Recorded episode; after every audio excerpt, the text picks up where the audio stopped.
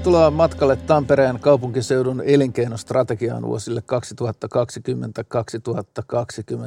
2020-2025. Nimeni on Jari Korkki ja toimin tässä, jos näin voi sanoa, matkaoppaana, mutta ennen kaikkea tietysti matkaseurana.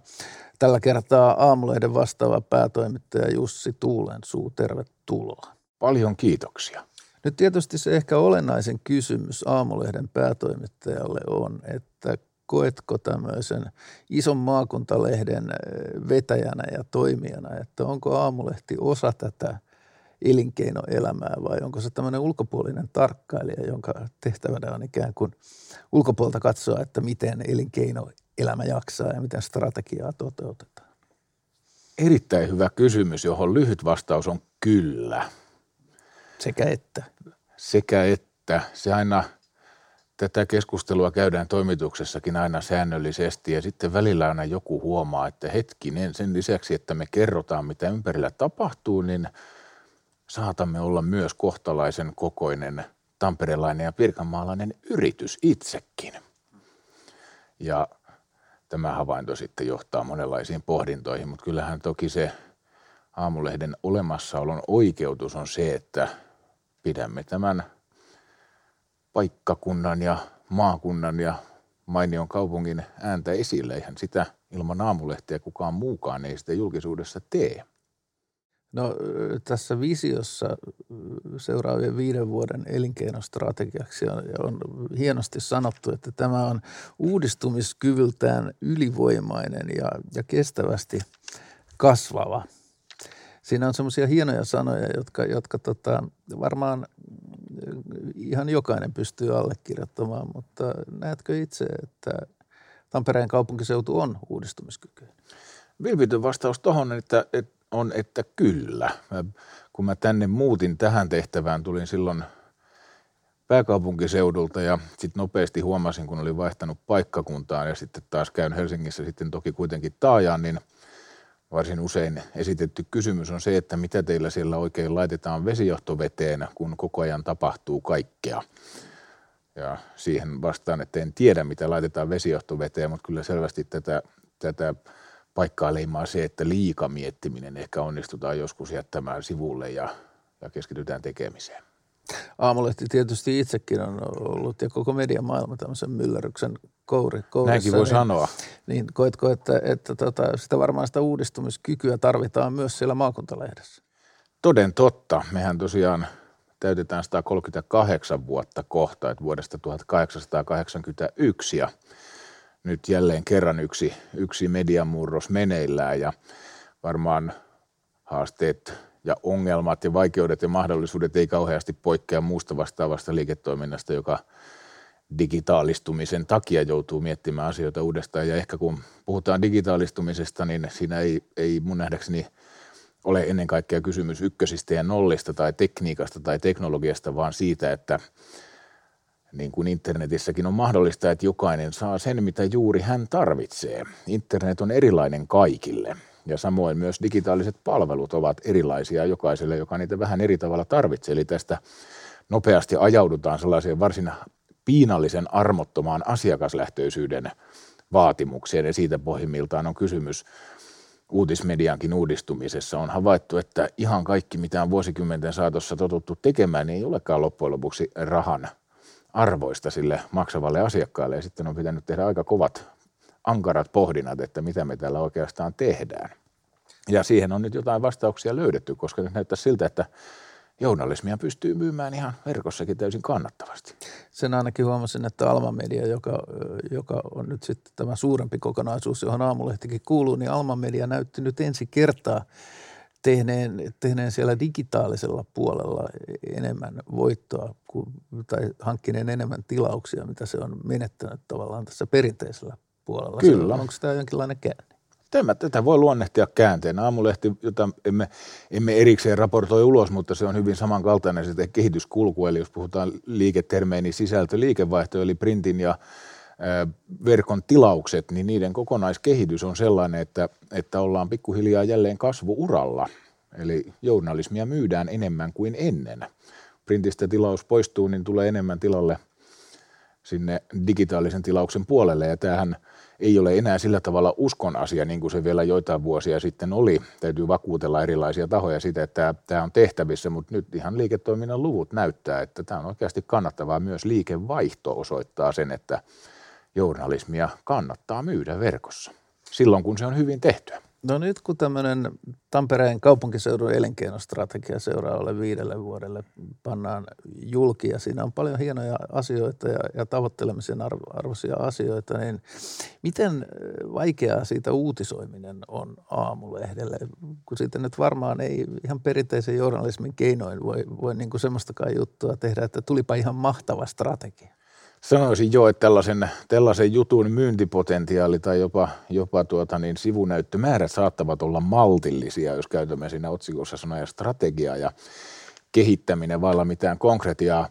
Tokihan, tokihan asia ei ole niin, että kysymyksessä on vain strategia tai vain paperi. Kyllähän sen se, mihin se johtaa, on se, että mat, vaikkapa pirkanmaalainen matkailuyritys tekee jonkun asian vähän paremmin ja on kenties digitaalisesti paremmin näkyvillä sen asioista. Tampereelta tulee, tulee turisti, joka ei muuten olisi tullut ja alueen elinvoima kasvaa. Siitähän siinä on kysymys. Eli kyllä, kyllä nämä on tarinoiksi, synty, tarinoiksihan nämä asiat muuttuvat ja sehän niiden pohjimmainen tarkoitus on ja niitä tarinoita voidaan kertoa sekä etukäteen että jälkikäteen ja myös kun ne tapahtuvat. No nyt tietysti Tampereen historia on täynnä sitä, että on vähän niin kuin ensimmäisenä tehty kaikkea uutta, on rakennettu ensin aikojen alussa tämä teollisuuskaupunki ylipäätään. Sitten on tehty nasinneulaa ja tunnelia ja jäähallia ensimmäisenä ja mitä milloinkin. Niin koetko, että Tampereella vielä on tämmöistä ikään kuin uuteen syöksymisen kulttuuria, että uskalletaan aloittaa uusia asioita?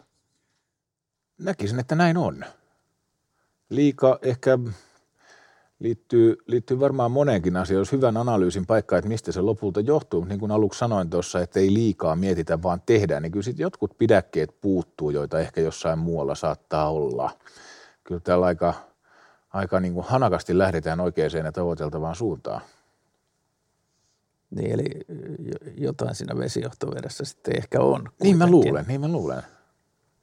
No Jussi Tuulensuu, tässä on, on monenlaista tämmöistä ehkä vähän niin kuin suuriakin asioita sanottu tässä elinkeinostrategiassa. Puhutaan maailmanluokan yritysinnovaatioista ja sen sellaisista asioista. Ja onhan totta tietenkin, että että tuosta naapuristahan se Nokiakin aikanaan lähti liikkeelle ja, ja kuten tiedetään, on, on Nokia kaupunkina edelleen, edelleen tota olemassa. Mistä me saataisiin seuraava Nokia tänne? Ellei sellainen tuolla jo ole nousemassa ja kehittymässä. Yksi kysymys on se, että onko, onko maailma sellainen, että vain olemalla Nokia voi menestyä vai onko niin, että se on hieman useammassa purossa se menestys. Mutta kyllähän matka tuonne Hervantaan ja Ruskoon osoittaa, että täällä on sellainen tai vaikka tuonne tota, niin, niin, Kaupin kampukselle katsomaan, mitä lääketiede ja siihen liittyvät yritykset tekevät, niin kyllähän se aivan kiistatta osoittaa, että täällä on aivan massiivisia globaaleja kiintotähtiä löytyy, kun niitä vähän tarkemmin katsoo, mutta näissäkin hyvin erikoistuneissa aloissa on tietysti niin, että ne eivät ole tunnettuudeltaan Nokiaa, mutta eivät sen vähän merkityksesimpiä. No sitten tietenkin puhutaan paljon näistä liikenneyhteyksistä ja, ja kaikki tamperelaiset tietää, että keskustassa on on ratikan vuoksi aikamoinen mylläys käynnissä, joka nyt näyttää olevan vähän niin kuin voiton puolella ainakin, ainakin tuossa rautatieaseman nurkalla, nurkalla. Ja sitten tunnin junaa puuhataan Helsinkiin ja, ja Tai puuhattiin ansiokkaasti, kunnes saatiin tamperelainen liikenneministeri No niin. Mutta... niin, no tämä on varmaan se ikuisuuskeskustelu, mutta ehkä semmoinen joku vuosi tulee vielä se juna, joka menee vielä lentokentälle.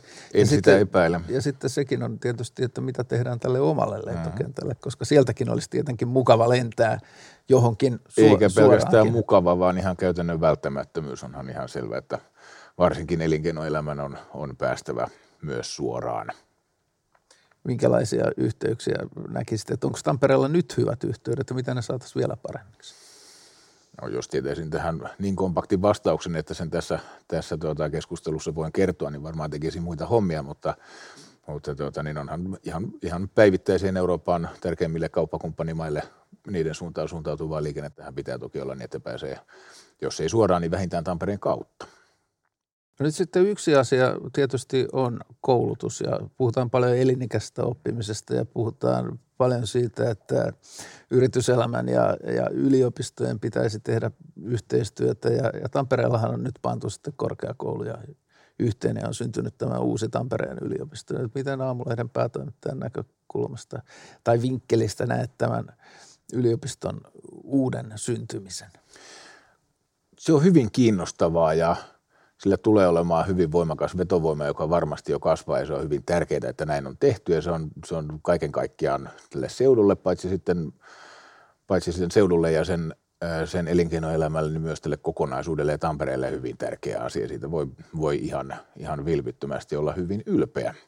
Siinä yhdistyy, yhdistyy paikallisuus ja globaali johtajuus monessa asiassa. Toki semmoisen ison isossa tuollaisessa fuusiossa on, on tietysti aina kipupisteensä, joista on, on sitten mukava keskustella ja joista voidaan hyvin, hyvin loputtomasti vaihtaa ajatuksia, mutta suuressa kuvassa tämä fuusio on ehkä, jos, jos miettii muita maailmassa toteutettuja fuusioita, niin se tuskin on kovin ainut, ainutlaatuinen eikä siinä mielessä myöskään ongelminen mitenkään poikkeuksellinen. Eli voittopuolisesti tämä näyttäytyy hyvin kiinnostavana, sopivan tamperelaisittain massiivisena ja hyvin niin kuin iloisena asiana.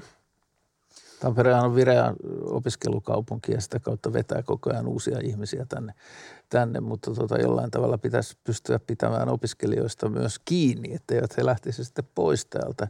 Tampere kasvaa edelleen kuitenkin, mutta kaikki journalismiopiskelijat eivät kuitenkaan mahdu aamulehteenkään töihin, niin miten ratkaistaisi tämä, että miten saadaan ihmiset pysymään Tampereella? Siinä on, osa on tietysti semmoista, mikä liittyy kansalliseen sääntelyyn tai käytäntöihin. On täysin selvää, että on varmaan ongelmasta ei kukaan ole eri mieltä, että on täysin älytöntä ottaa tänne ihminen, joka, jonka, jonka koulutus, jolle suodaan koulutus ja joka etabloituu tänne, mahdollisesti alkaa seurustella hankkia jopa perheinä sitten, kun ikään kuin kaikki maksupuolen asiat on tehty ja oltaisiin niin kuin saamapuolella seutuna, niin sitten siinä vaiheessa todetaan, että meillä ei nyt olekaan paikkaa sinulle.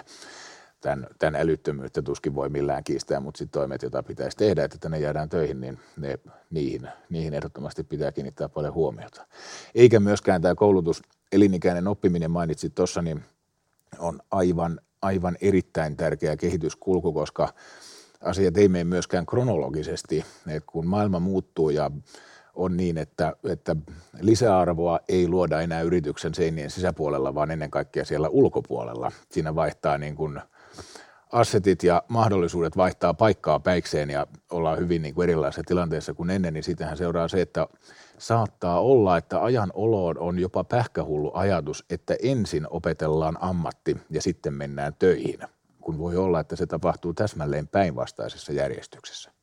No Jussi Tuulensuu, tästä viiden vuoden päästä, niin mikä on merkittävin asia, mikä Tampereella on silloin eri lailla tai paremmin kuin nyt? No äkkiä jos yleisön näkökulmasta katsoo, niin varmasti merkittävä on se, että se keskusta on jollain tapaa valmiimpi. Että kyllähän tämä raitio, raitio ratikka työ on leimaa sitä jokaista kävely, kävelymatkaa, minkä tuolla, tai autoilumatkaa, jonka tuolla tekee, niin se on ikään kuin valmiimpia. Monet asiat on varmasti hiukan valmiimpia. Keskusta on varmaankin jollain tapaa tiiviimpi ja korkeampi siinä vaiheessa. Meillä on kansia areena, jotka siinä jo, jo sitten ovat. Näyttäytyy varmaan aika lailla erilaiselta. Siitä tulee, se näyttää jonkinlaiselta mini-Frankfurtilta siinä vaiheessa ja luultavasti, luultavasti sitten se on ehkä se suurin suurin muutos, kun tuossa katsoit, mitä tapahtuu noin ja miltä näyttää. Ja toivon, että sitten samaan aikaan se on säilyttänyt kaiken sen, mikä siinä on loistavaa juuri nyt, joista yksi hyvin keskeinen asia on tällainen tamperelainen helppous. Menet minne haluat ja siinä ei kestä kauaa, teet mitä tahdot ja se on aika lailla yksinkertaista. Se ei ole kuluttavaa. Liikkuminen on helppoa. Kaikki on aika yksinkertaista. Kiitos Jussi Tuulensuu.